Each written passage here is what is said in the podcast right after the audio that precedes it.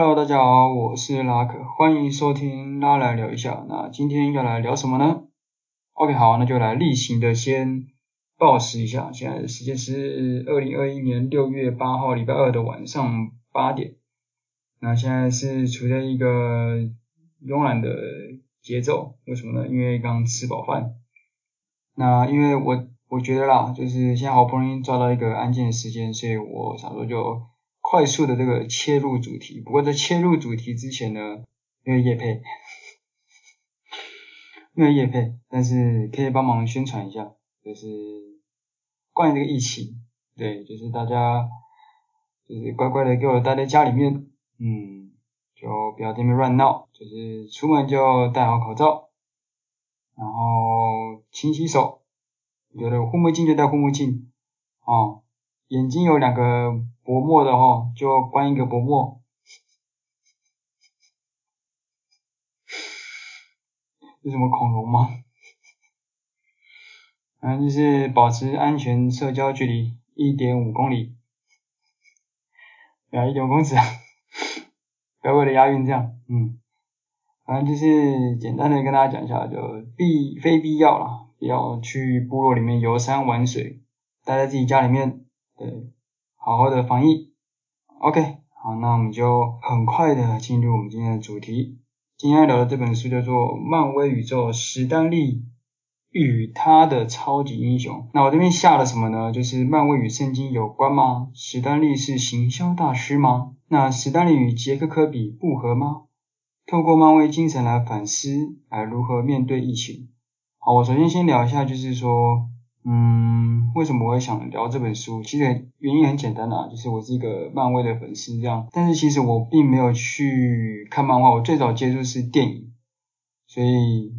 对于那些已经嗯可能追很久，甚至可能追得很深刻到去完全去了解漫画的人，我是有去看人家讲漫画的，但是我没有自己去看。对，所以有些人他们可能会了解的更透彻，甚至他们电影都分析到一个极极致这样子。那我这边也推荐大家可以去听。早期一个叫法兰克啦，对吧？后来还有一个，现不是后来，就是也是算是同期的吧，一个 YouTuber，然后现在也蛮红，一直都很红的，就是超立方，大家可以去听听看他们两个怎么讲，怎么聊漫威这样子。那除了这个原因之外呢，就是我自己本身也很喜欢英雄类的一个创作，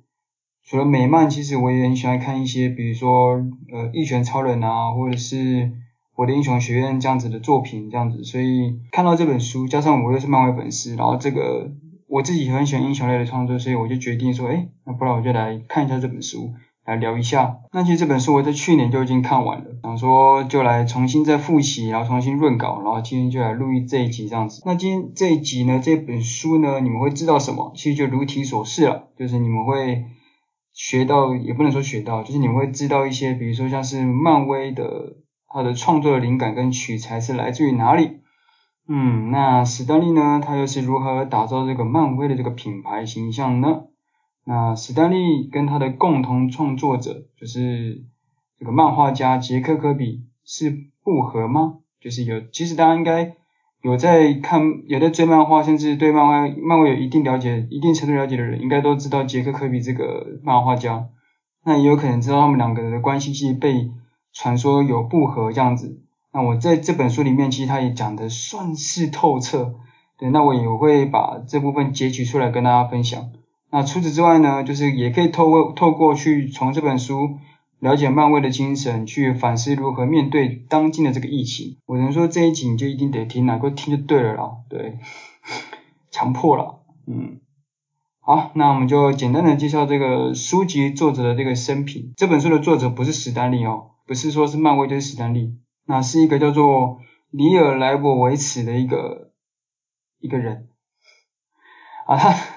这个这个作者呢，他出生在以色列的特拉维夫，他一九九九年移民美国啊，就读这个哥伦比亚大学新闻学院。那他是那个呢，一个叫平板杂志的资深作者。这个平板这个英文呢，我就不要自己念，嗯，交给专家来念。Tablet，Tablet，嗯，Tablet 呢是一个由美一个一本那个美国犹太的杂志，在而且它是线上的杂志这样子。那这个作者呢，这个里尔莱博维茨这个作者，他也是当红 Podcast 节目异教的主持群之一。那这个异教我也不要自己念啊，我们一样交给那个专家来念。Unorthodox，Unorthodox 这个节目的主持群之一哦。那另外两个主持人我就不想念了啊，大家自己去查这个这个这个主持的节目主持人有哪些人，总共三个人了，然后其中一个人是他。那这个节目主要是在介绍一些呃犹太的新闻和文化，嗯，大概就是这样。那这个作者他的作品呢，还有破破碎的哈利路亚、摇滚与救赎、李欧纳科恩的生平。好，我念念看：A broken hallelujah, rock and roll, rhythm, rhythm, rhythm. A broken hallelujah, rock and roll, redemption, and the life of Leonard Cohen. OK，烦了哈，哎，英文怎么那么烂？嗯，反正这本书大家可以自己去查，我这边就不多做介绍了。那再来我们介绍这本《漫威宇宙》这本书的这个翻译人，其实一般大家在说书，好像甚至导读，他好像不太会去，至少我听到了，很少会去介绍说这个翻译书的译者。那我这边也稍微提一下，那这个翻译人呢，他叫做傅斯华。那傅斯华呢，他毕业于东吴大学跟那个辅大英美文学系的研究所。那他相信好的故事是花苞，能让每个明天绽放期待，因此喜爱以各式各样形式呈现充满想象力的故事。嗯，这个不是我自己想的哈，这也不是我自己写的。啊，这本书上面的那个翻译人那个简介就这样子写，我觉得还蛮特别的啦。因为其实一般来讲，不是都应该会介绍那个翻译人的这个其他作品翻，其他翻译作品才对，就是会有一种。呃，有口碑感，或者是说这个作者的经验很充足这样子，然后就可以说服读者说，哎，这本书会翻译得很好哦，你看他那么有经验，然后这边就反而没有这样子，就反而介绍了一个很文绉绉的叙述这样子，所以就是一种，嗯，他没有经验吗？嘿嘿，好，不要在这里乱闹，哦，反正就是。我自己觉得他这本书翻的还算可以啦，就是还不错，就是字字词句子都转译的还还蛮好的。那如果大家有看到他的一些相关资讯，也可以在我的 IG 那边留言补充这样子。好，那我们就进入这个书籍啦。那这本书呢，它首先由漫画产业受到的冲击开始讲起，在美国面临漫漫画黑暗的1950年代。那当时出版社需要出版的漫画数量就骤减，那史丹利呢，被老板马丁古德曼就通知说他必须要解雇他底下整组员工。那在这样这个惨淡的时期呢，史丹利也面临了一项抉择，就是他到底还要不要继续待在这个漫画产业里面？那你们一定会觉得说，哦，他一定会待在那边啊，哦，他那么热爱漫画呢，拜托漫威之父诶，就是大家一定会觉得说，哦，他就是这样，他一定对漫画很有兴趣，而且还从小看到大这样子，所以他应该。就是才会这样，才因为这样这个原因进入漫画这一行，其实实际上不是这样哦。他其实从小他看的是狄更斯跟马克吐温，所以相较之下他更喜欢小说，甚至他的本名叫做史丹利马丁李博啊。他会采用史丹利这个笔名有一个很大的原因，就是他希望可以把真名呢保留到他梦想要写出的一部伟大的美国小说。所以这个是他其实他内心的一个一个梦想。不过他到底有没有继续待在那个漫威里面呢？我们就来接着看下去。就在这个惨淡的时期，那正当史丹利要放弃漫画这一个这一行的时候呢，他的老板就对他说：“哎，那个 DC 呀，他创建了那个正义联盟。”那我们也不要试试看这样子啊，于是呢，那个史丹利也在那个他的妻子的鼓励之下，加上那个老板刚刚讲的嘛，就是诶，我们不要试试看，所以他就决定放手一搏。那这个时候就是史丹利底下一个员工叫做杰克科比。那其实在过去史丹利刚刚进到公司的时候，他其实十几岁的时候，那时候还是科比底下的一个助手。那结果这一次就反过来了，就变成是科比要听命于史丹利，所以科比就是。可能就要画很多一些不是他所要决定想画的一些角色这样子，而且那领的钱就是也没有很多，所以这个也是呃科比就是可能他怀着不平衡的心的一个原因之一啊。不过其实杰克科比他也没有办法否认一件事情，什么事情呢？就是史丹利他的确很有发想点子的这个才华，而且他们两个也的确有合作一段时间。他们是怎么合作？为什么可以合作？史丹利曾经表示就是说。大家有没有看过那个《惊奇四超人》？就《惊奇四超人》里面的那个惊奇先生，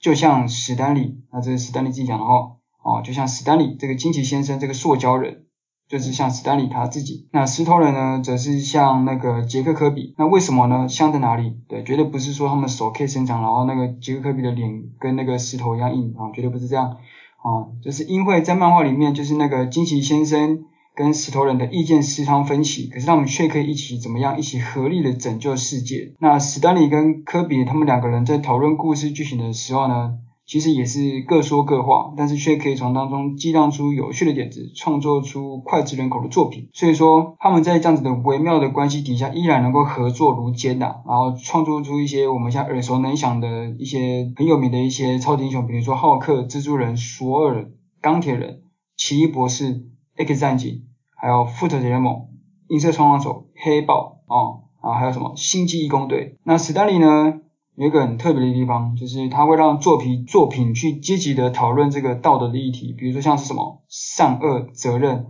那让作品呢会更具有这个深度的意义。但是如果你今天去问史丹李说，哎，这些作品的含义有些什么东西，什么之类的，你去问他这些东西，他其实只会讲一些你听不懂的话，有一种艺术家的感觉，对，哲学家的感觉，对，他不会正面的回答你，所以读者呢就会自己去探寻这个作品里面的意义。那也因为这样子呢，就会让自己去跟作品有更深、更紧密的一个连接，这样子。就连这本书的作者啦，就是他将一些超级英雄的的一些对应在一些圣经啊、犹太教啊，这其实都算是这本书作者的一种自己的诠释跟解读。好了，这算是前情提要的部分。那前情提要就先讲这样。好，那我们接下来就要开始讲述这段关于漫威迈向帝国之路的故事啊。OK。首先呢，这本书它有提到一些史丹利的这个个人家庭和他的成长，但是我觉得这部分如果也加进去的话，可能会有点太长，所以关于史丹利的这个生平呢，我以后专门会做一集来为大家做介绍。啊，有点耳熟啊，致敬一下啊，漫威的这个漫画作品产出不是单靠史丹利一个人，我们刚刚有提到嘛，就是他也是那个有跟杰克科比一起合作，但其实不是只有这样，那我这边也讲一下，其实史丹利他自己本身呢，并不是很会画画。那他们的这个漫威这个作品到底是怎么产出的呢？那简单来讲，史丹李他扮演的角色是什么？是发想概念，比如说像是这一集要谁要跟谁对打，那等这个概念想好之后呢，他会把这个东西丢给杰克科比漫画家或称线稿师，那他杰克科比会去设计这个故事，那会打上一些分镜，对，那之后呢又会再丢给那个史丹利，那史丹利会把这个故事呢这个打成剧本。包括什么气泡、音效等等，所有那些的那个字句都是从史丹利这边产出来的。那接着呢，就会去把这个东西再丢给填字师、字幕师，就把这些剧本再一一的填进去。刚刚讲那些气泡、音效这些东西上面。那填完之后呢，会再去送到墨线师那边勾墨线，让印刷可以更清楚。那勾完墨线之后呢，就会交给上色师去上色。那等这些工作都完成之后，就会送印去出版这样子。好，那我自己其实也很喜欢画画和看漫画，所以其实我不是就很喜欢具有高度创意发想力的这个史丹利，那我也很喜欢就是杰克科比的这个创造力。所以那个关于杰克科比的生平，这我以后专门做一集来为大家做介绍。好了，我好了，反正就是，总之就是那个史丹利呢，他年轻的时候，他受到这个广播中一个。赋予术喜剧表演者的一个幽默讽刺的口吻，他还受到这个连环漫画九死一生的哈利的英雄情节的影响。那尔后他也因为他舅舅的关系呢，就担任了一个有绘制漫画的出版社，名叫即时出版社。哦，嗯，这就是漫威的前身啊，他担任里面的一个助理人员。那在当时呢，其实美国吹起了一个超人热，那公司也制作了美国队长来承上这股英雄风。啊，我想大家都应该知道啊，就是超人他其实是一个美国版的怎么讲，超级赛人啊，超级无敌，而且就是一个正义使者。那因为超人的这个救世主的鲜明的形象呢，所以基本上就是可以说，诶，他就是怎么样，你会觉得很眼熟，很耳熟。他就是以基督耶稣基督为原型。不过这这个我觉得应该也是他做的他自己的诠释啦，对。但是其实这个形象就是，那所以这是 DC 啦，所以我也不确定，反正就是。我们也可以去看到耶稣基督，就是有个救世主的形象，跟超人其实就是应该说超人跟耶稣基督就是基本上是同一个人这样哦，只是眼睛不会喷那个激光这样哦。那蝙蝠侠呢？蝙蝠侠就是美国现代化与富裕阶级的拟人化。那这两个超级英雄呢，都重复同一套简单的设定，什么呢？就是高空俯冲，拯救众生，但是没有普渡，最后会全身而退的一个理想化的存在。不过他们这两个英雄所生活的世界其实都是虚构的，就是他们的城市在现实之中是不存在的，所以他们理想化的那个设定加上他们的城市又是虚构的，就会给人家就这两个角色就会给人家一种一般人有一种距离感。那我们讲美国队长，那在美国初期呢，就是美国队长的初期是由乔西蒙跟杰克科比一起创作出来的。那美队刚开始的这个人设都比较都是在琢磨在他变装之后的这个英雄形象、英勇的这个形象。那直到换成史丹利去创作其中的几篇之后呢，就更多的去描写这个美国队长的变身前更贴近人性和亲切感的这个这一面。那美国队长大家也知道，他其实就是一个虽然有注射药，但他就是一个彻头彻尾的人类，而他一心想要解决的问题，其实也是一般人的当务之急。那他在挺身而出的动机，其实也是为了公共的利益。那这彰显出了什么？犹太教的那种不等救世主来临，而是人们互助共同从中获得自由的一个象征。那这边值得一提，就是史丹利本人其实就是犹太人。那因为美国队长符合时下的情况，那就是，嘿嘿嘿，等一下，大哥，反正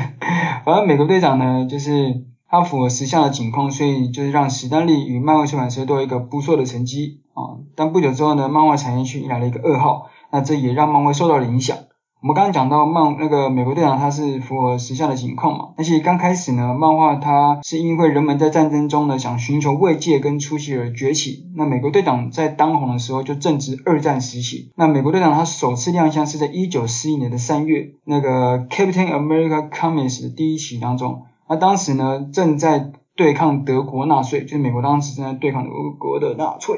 哦，念慢一点啊、哦，会卡兹啊、哦，反正就是美国队长当时正在对抗那个德国纳粹。那当时也离日本偷袭珍珠港的时间不远，所以他就在那个时候就特别的符合情况，所以就特别的红。但是呢，随着大战的结束，社会逐渐恢复秩序，象征英勇并为国为民征战的这个英雄人物呢，也逐渐的怎么样退烧了。啊，这便是其中一个漫画产业没落的一个原因。那除了这个原因之外呢，其实漫画还被认为是会怎么样，会导致孩童心理不健康发展的这个罪魁祸首之一。有一位名叫魏特汉的这个心理学家呢，他就是主张这一说的代表人物。所以当时出版社就共同成立了这个美国漫画杂志协会，然后并订定了自律审查制度。那这项制度呢，就直接冲击了这个创作的自由，所以引发创作者们的更多的不满。那史丹利他还怎么做呢？史丹利当时他还直接把这个魏探写进他的一部作品里面，然后那部作品的名字就叫做《胡言乱语的疯子》。那史丹利在这个作品里面是主角。那这个作品故事里面的这个史丹利呢，他吵架的人，他跟一个人吵架。那他吵架的这个对象呢，这个人呢，针就针对漫画咆哮一大堆空洞浅薄的见解。那这个时候史丹利他去截取美国队长的一个动作，然后将那个人呢推倒在椅子上后呢，就说。只有在独裁统治下，人们才会试图用武力去改变你的想法。你应该感谢你待在一个只使用文字的地方。I can do this all day。哦，没了，那个 I can do this all day 后面是我自己加的哈。哦，他没讲这个啊，反正就是呢，就是他就做了一个这样子的一个讽刺，一个呛虾啦，讲讲要呛虾，呛这个魏特汉啊。不过就是漫画在那个时候，因为这个自律审查制度的关系呢，就受到了很严重的冲击。但是为什么漫威能够从这样子低迷的氛围当中杀出一条血路呢？啊，我们这就不能不提到前面刚刚讲到的那些，就是史丹利跟杰克科比共同创作出来的一些著名超级英雄角色了。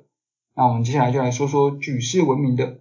将漫威从低谷带起的漫画作品《惊奇四超人》。那《惊奇四超人》对本书的这个作者来说呢，就是也与犹太教有很深的连结，比如说什么？像石头人的形象与犹太教的这个魔像就有异曲同工之妙。那魔像在希伯来语称之为残破的团块。那身体强壮且有强大的这个精神威力，更能看透灵魂，召唤使者。那当魔像失控时呢，创造者就会抽走他体内 E M E T 的一个字母，啊，变成死亡的 M E T 这个字。那石头人就是与魔像相似之处便是，还有一个地方就是石头人总是能够怎么样？看出另外三个惊奇超人的复杂的纠葛的情感，这是一个很像的地方。那除此之外呢，魔像这个故事也提醒着人们什么？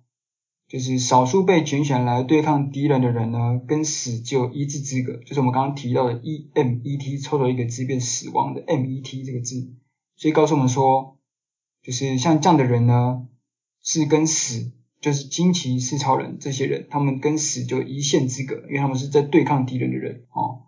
那那个惊奇先生则像什么？这惊奇先生则像是富鬼。那富鬼这个概念呢，伴随着哈西迪运动兴起而蓬勃发展的神秘主义息息相关。那这个呢，他们回应犹太教不应该死板的遵循律法，应该怎么样？应该去追求所谓的神性。那惊奇先生就有就如同这样的一个情况。那惊奇先生他就是一位不断去钻研知识领域所有奥秘的这个科学家。嗯，那在提到惊奇四超人的时候，我们也会提到，就是四超人的这个宿敌，就是末日博士。那末日博士也跟惊奇先生有，就是有点像是同类型的一个极端角色，不过他是反派。那末日博士他之后就失败了嘛，就输了嘛。那这样的结局呢，就教人就是你要学习谦卑和悔改的这个课题。那还有一个是超人就是女成员，英雄英雄女嘞，隐形女，好，隐形女。那隐形女的这个形象就有点像是在讲重男轻女的这个父权社会体制下，象征着女性在公众生活中是趋于弱势的一方，遭受抹除的一方，形同隐形。不过刚刚讲了那么大大的一大串啊，其实史丹利他其实从来没有去正面解释这样子的这个，就是他从来没有去解释说啊。就是像刚刚讲的那样子，就是都跟圣经、跟犹太教这么息息相关。就是史丹利他没有去正面的这样子解释这部《惊奇四超人》这部作品，他反而是留给读者去对作品有一个自己的诠释空间，就有点像是作者自己这样子，用圣经、犹太教去诠释这个作品。好，反正呢就是。《惊奇四超人》这部作品对角色深刻的描写做法，跟当时一九五零年代的这个科幻小说叙事完全不同。那因为《惊奇四超人》这个角色刻画的深刻，跟走出独树一格的这个路线，就受到了这个瞩目。不过，这个《惊奇四超人》这个作品之首之哦之首嘞。也那个，所以直接念成英文哦，啊，之首啊，之所以会在当时红遍的这个原因呢，其实也是因为就是史丹利的这个宣传的行销的手法，他是怎么宣传这部漫画作品的？他是以他的抬头是怎么写啊？抬头是史上最伟大的漫画作品，他是以这个抬头去宣传惊奇四超人，他甚至让自己跟杰克科比安插进去在这个故事里面。那种种的这个操作的推波助澜下呢，就惊奇四超人就成了当时销量非常好的这个热卖作品。那这个老板马丁古德曼也在当时就是将即时漫画改名叫做亚特拉斯。那之后又改名成现在众所皆知的这个漫威。那因为这个成功的这个案例呢，那个马丁古德曼就是说：“哎，史丹利，你拜托你就是能不能就是再创作一个跟这个惊奇四超人相同的这个英雄团队，让我们再大削一笔这样子。”但是史丹利他就觉得，嗯，I don't fuck you，哎没有啦。他没那么呛啊，对，就是他就说，哎，我他有另外有一些想法，他就对老老板那个马丁古德曼说，这次我不要以超级英雄团队为卖点。啊，不只是这样的，史丹利还讲说，就是我这次推出的这个英雄还是个怪物这样子，那你们可以想象马丁的反应哦，你写的光杀小人国这样子，那那个史丹利呢，他想创作什么？他想创作的英雄就是浩克，那简单讲一下，反正就是浩克呢，他就是一个叫班纳的科学家，就是在保护。一个差点被巨炸弹炸到这个青少年，那在保护这个差点被炸弹炸到的这个青少年的时候呢，这个班纳自己就吸收到了爆炸射出的伽马射线，而且因而变成一个巨人，这个浩克。那这个浩克也成了他的另外一个人格。那作者从圣经故事诠释浩克故事的话，可以说班纳是第一个亚当，而他必须要互助合作与扶持的那个夏娃呢，是他的同僚与好友们啊，这个也算是我自己的理解了哦。那浩克呢是第二个亚当啊，由班纳创造出来，就像上帝创造亚当。那那个第二个亚当呢，就是这个浩克呢，需要跟班纳建立盟约的关系。那他们必须要认知到，他们之间，他们两个彼此之间是一体的，那这样子才可以达到完整。那帮助班纳与浩克互相了解的这个青少年呢，叫瑞克琼斯，也是那个刚刚我们讲说那个班纳从爆炸中救出来的这个人。然后还有一个是贝蒂罗斯。那在这个过程当中呢，他们在协助这个浩克跟班纳的这个过程当中呢，也体现了就是人与人之间必须要彼此相爱与扶持，才能够去面对种种的难题。那这更让我们明白那个圣经的那个传道书上面有说，两个人总比一人好哦，一个不嫌少，两个恰恰好，哦，不要听乱闹哦，反正就是两个人总比一个人好哦，因为两人劳碌同得的美好的果效哦，若是跌倒，这人可以扶起他的同伴；若是孤身跌倒，没有别人扶起他来，那这人就有祸了。对，那这个也是我们可以从浩克跟班纳的那个两个人相处的关系里面看到的一个一个寓意这样子。那不过其实很可惜的就是浩克没有像惊奇四超人那样子这么卖座，那甚至才出了几个月之后就因为老逼老老逼嘞，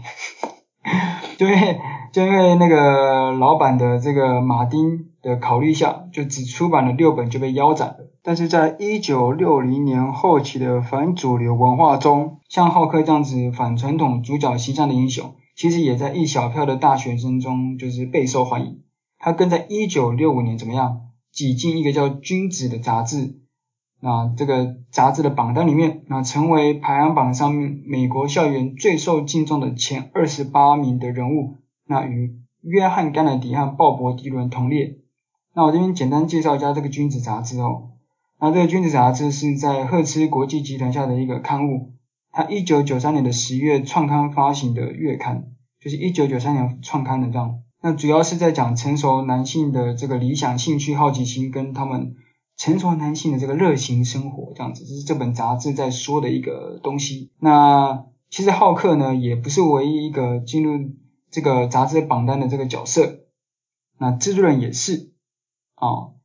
那其实当史丹利呢，他想要以蜘蛛人，我们这边就稍微讲一下史丹那个史丹利的，我们这边就稍微讲一下这个蜘蛛人哈。反正就是当史丹利他下一个想创作的这个这个就浩克下一个是蜘蛛人嘛，对。那当史丹利想要以这个蜘蛛人的蜘蛛想要去创作这个蜘蛛人的时候，他的老板怎么说？然后老板就是马丁·鬼曼就说，蜘蛛是给人打死用的，而不是用来尊敬的。而且这个蜘蛛人的设定，那个他们就是。史丹利是想要用青少年这个设定嘛，我们大家都知道啊，就跟那老板就说，青少年只能当随从，就是有点像助手而已。不过当然想当然我们就知道，就是这个老板还是被说服了，然后不然怎么现在会有蜘蛛人这个英雄，这个这个故事这个作品？那其实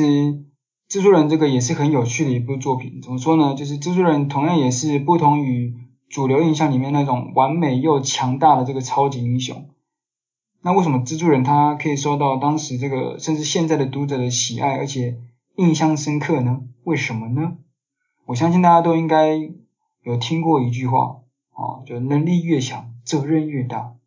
那其实这句话怎么样？它其实并不是出自于蜘蛛人的故事，并不是出自于蜘蛛人的故事，而是出自于美国开国元首杰佛逊以及英国首相丘吉尔还在担任次长的时候说的。那为什么大家会很常以为是从蜘蛛人出来的呢？因为史丹利呢，他透过一个能使读者产生共鸣的人的口中说出来。因为蜘蛛人和他的叔叔是就跟读多数的读者一样，是一般的市井小民，所以由那个资助人的叔叔口中说出来，然后并由资助人去体现这句话，就更能够让我们去产生同理，然后进而将这句话深植在我们的心中这样子。啊，其实我是觉得啊，就是。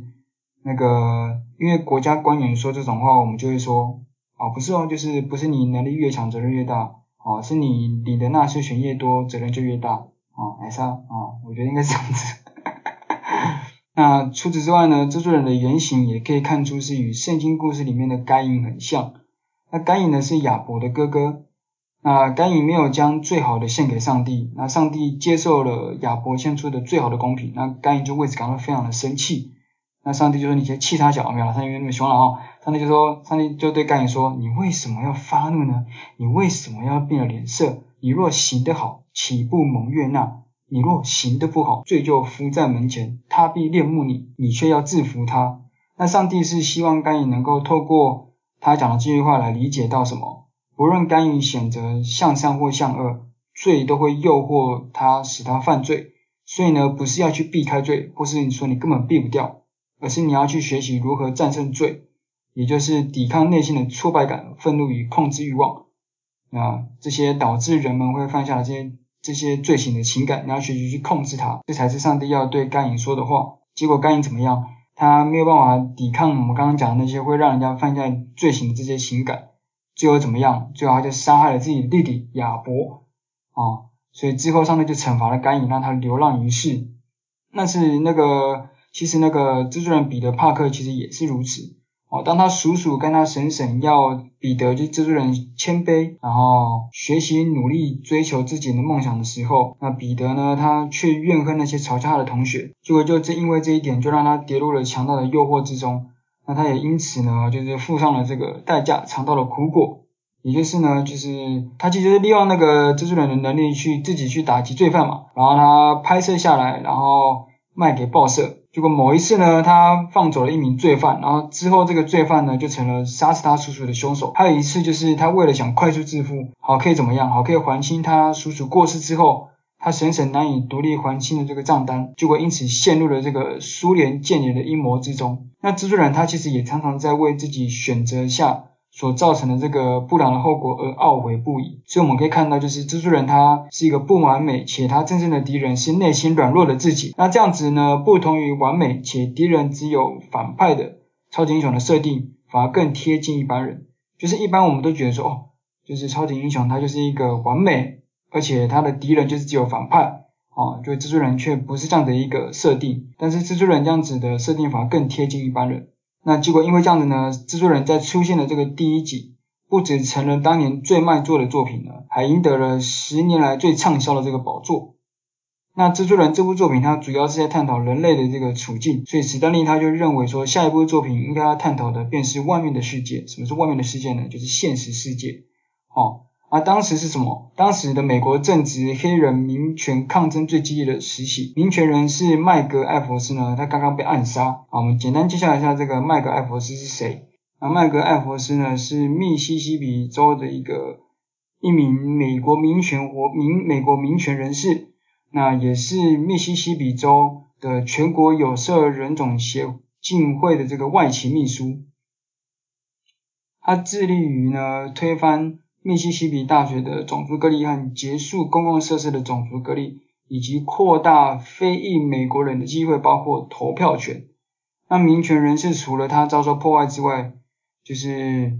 最著名的还有一个大家，我相信跟大家都听过，就是马丁路德金恩。那马丁路德金恩呢，他也被关在牢房里面，就是他在牢房里面就是写下了受压迫的人不可能永远被压迫下去的这个预言。所以那个。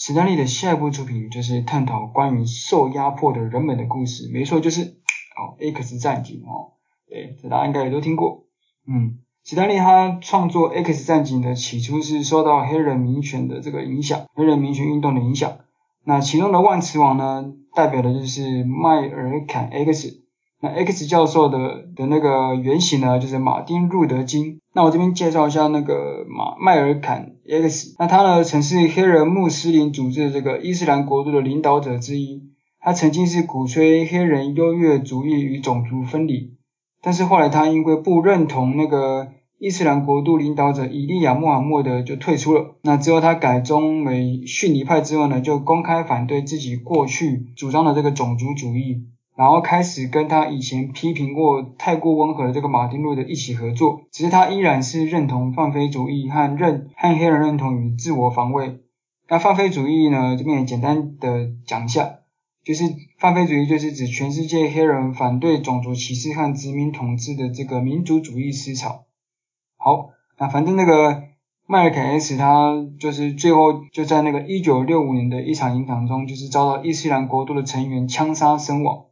好，我们回到 X 战警。那 X 战警到了后期之后呢，就换成了这个克莱蒙特接手创作。那他把故事背景套换成什么？德国纳粹跟种族清洗的这个背景。那其实我觉得，不论背景是美国黑人民权问题，还是德国的种族屠杀，其实都显示出什么？都显示出就是种族基因不是导致悲剧产生的根本问题。你消灭任何一个族群，不止不会让悲剧停止。还会让人没有办法看见潜在的共同敌人，也就是仇恨、贫穷、无知。所以简单讲，就是你唯有相互理解、同理，才可以走向和谐与和平。其实讲到这里啦，就是。我们我们可以看到，就是史丹利他的这个英雄核心精神，便是相互理解跟寻求共识这样子。那就是这些英雄呢，怎么样？这些英雄透过史丹利的独特的行销手法，啊，不止让史丹利自己跟公司的声名远播，与受到众多读者的青睐以外呢，也让漫威建立出了一个属于史丹利自己本人的一个声音。我理解应该是指有点像风格啦。那关于他的行销方式呢，就是我以下就娓娓道来。就漫威呢，漫威能升值读者的心的主要原因是什么？主要原因是史丹李他创建了一个让故事反映美国现实社社会跟生活的漫威创作模式。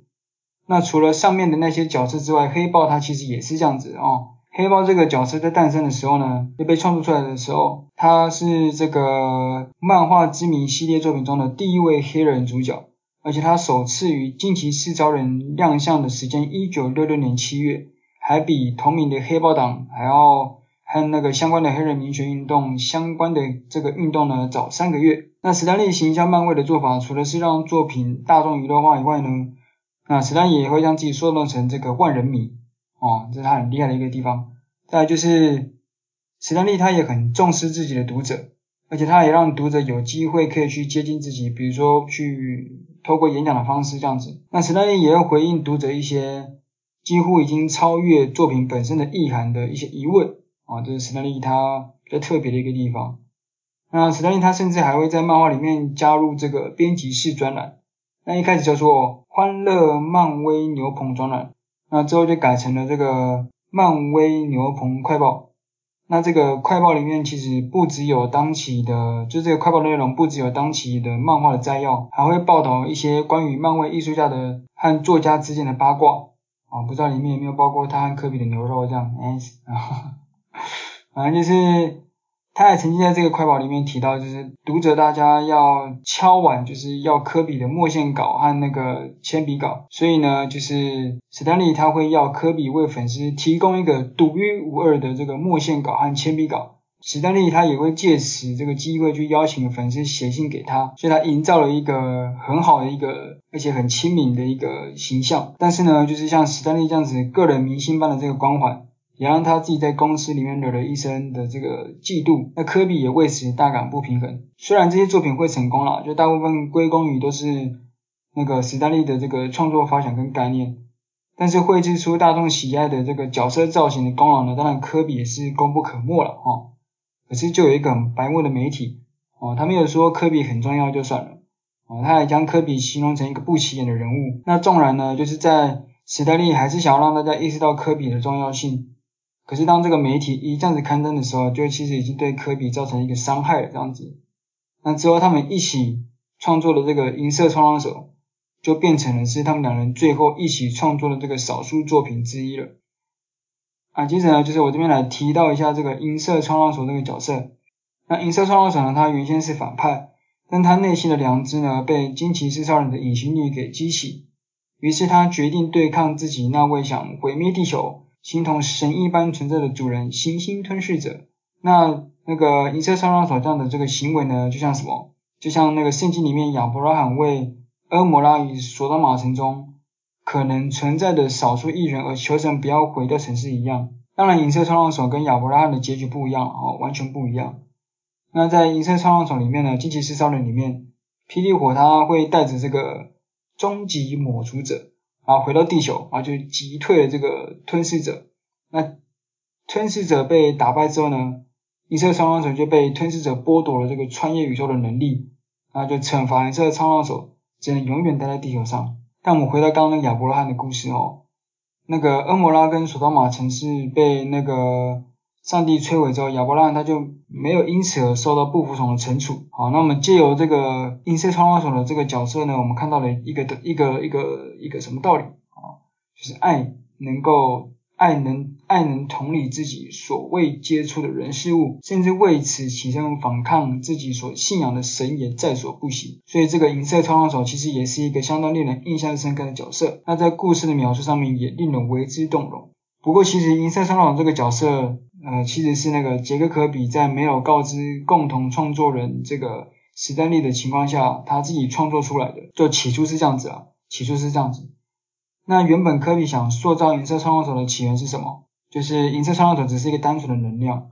结果史丹利却将它设定成是一个与行星吞噬者合作的对象，但为了自己所爱的女人，就牺牲了自己的人类的外貌。那科比就看见自己的创作被那个史丹利端走。然后就感到很不安。可是就是每当科比想要找史史丹利去抱怨的时候呢，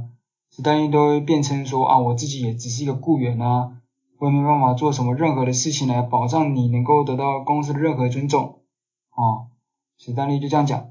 啊，因为这样子呢，科比就决定在谈妥协议前不会再提供其他自己想到的角色与故事线。那他的妻子也说不会再提供银色创造者的相关故事的故事。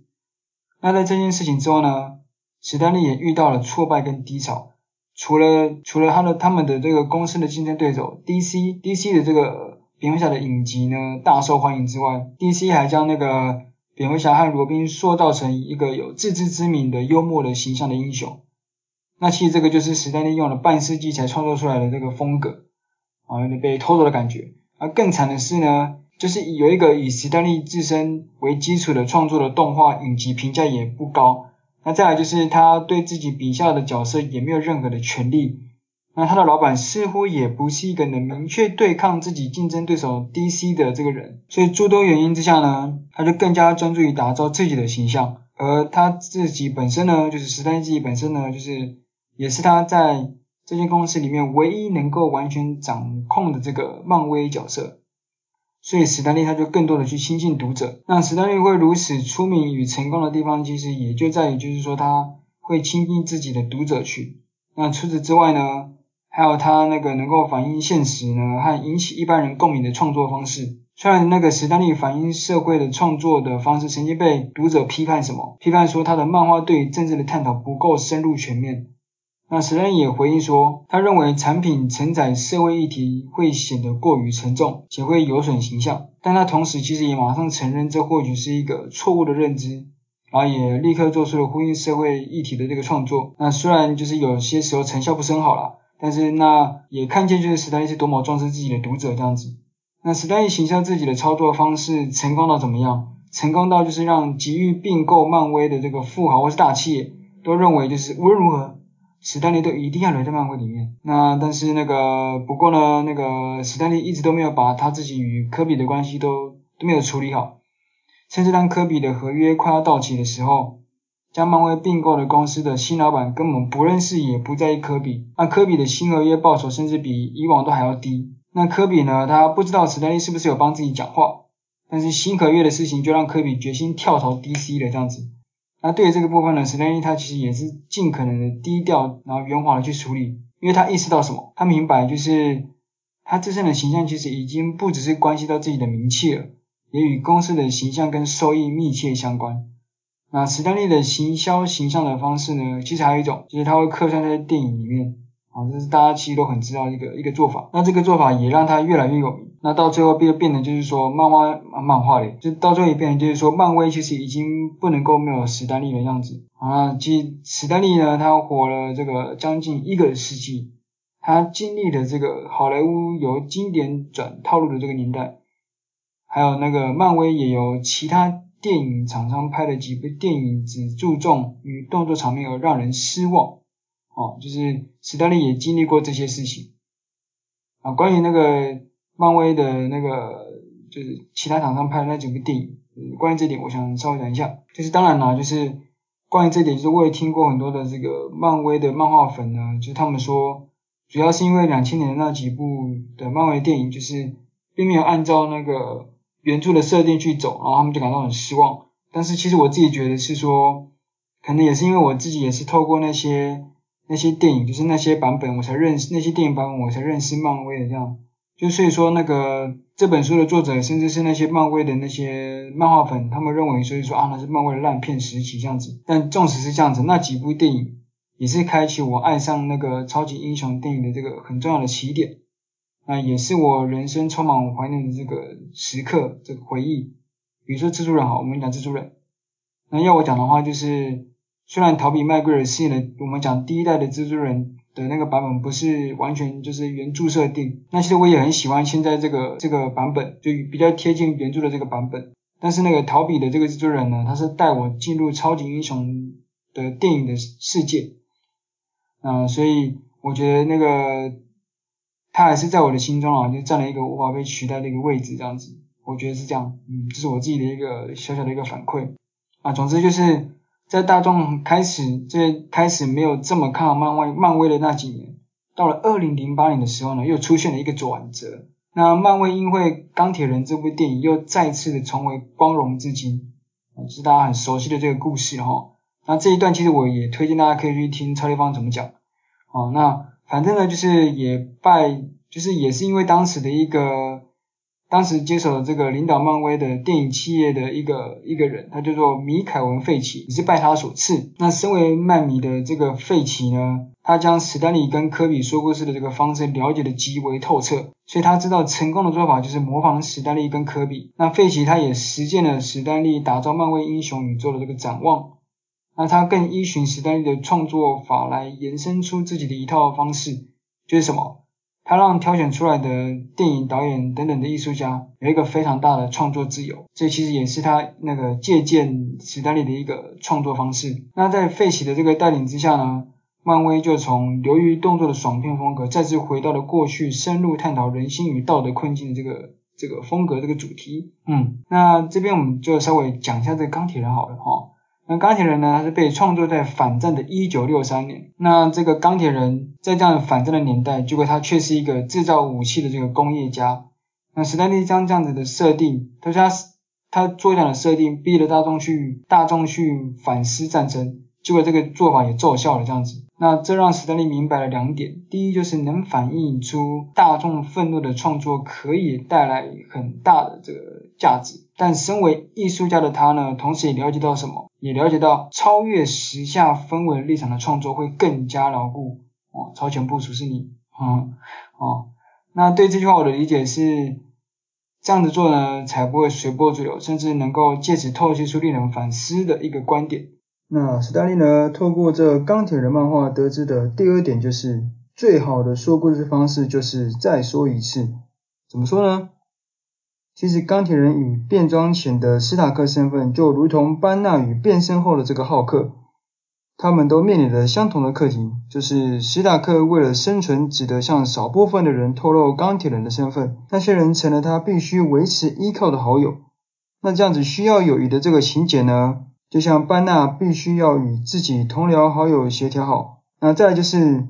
因为钢铁人让支持美国用战争干预他人的国人看见他失败的一面，但也让反战的国人意识到，要维持和平通常需要依靠强大的这个武力来保护。那钢铁人的故事让他们彼此，就是这两派的人彼此间能去看见，这世界需要的不是救世主，而是人与人之间必须相互理解。那这也像是那个班纳与浩克两个截然不同性格的人格需要相互建立盟约关系一般。那这是一九六三年的这个钢铁人的漫画。那二零零八年的钢铁人电影。与二零零八年时的这个主流超级英雄的电影的价值观也相左。那年像是威尔史密斯演的全民超人的英雄电影等等，都在传达一个一个讯息，就是要取得进步，无法透过寻求共同立场来实现。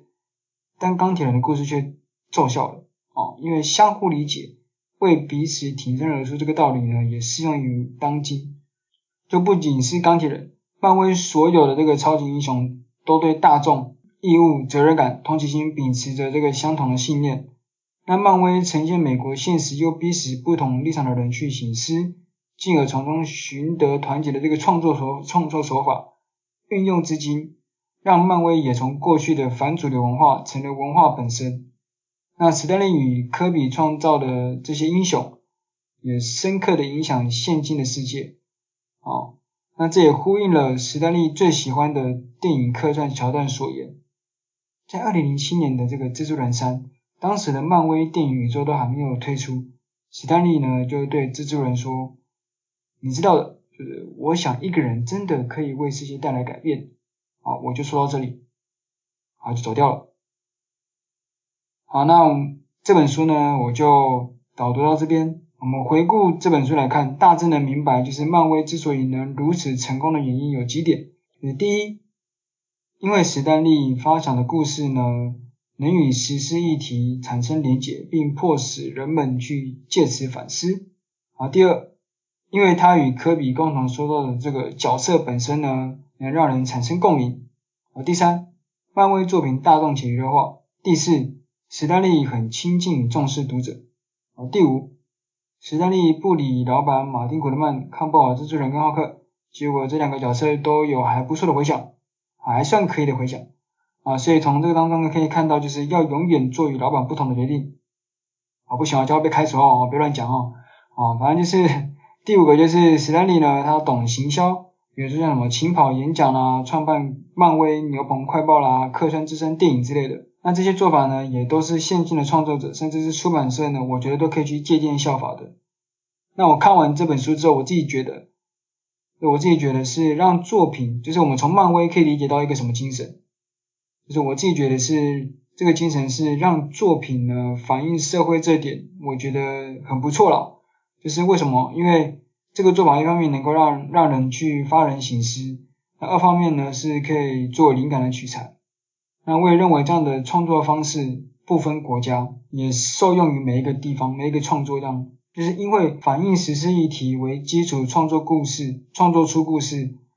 才能去带动人们去反思社会，甚至借此找到差异后去思考取得共识的办法，并从中呢明白到人唯有互相理解、团结合作，才能合力对抗外星人。啊，不是哦，啊，才能终结纷争。啊，或是说合力战胜。啊，新冠病毒啊，最后呢，我想说，我们不要去期待有个谁能去弭平世界的纷争，也不要将这样子的重担寄托于在哪一个人身上，或是哪个团体上面，而是我们每一个人都要愿意踏出一步，成为那个愿意倾听与理解不同立场的人。那唯有如此，世界才有可能迈向包容所有人的和平。好，我就说到这里，那就今天就导读到这边了。嗯。我就不要再废话了啊，OK，拜。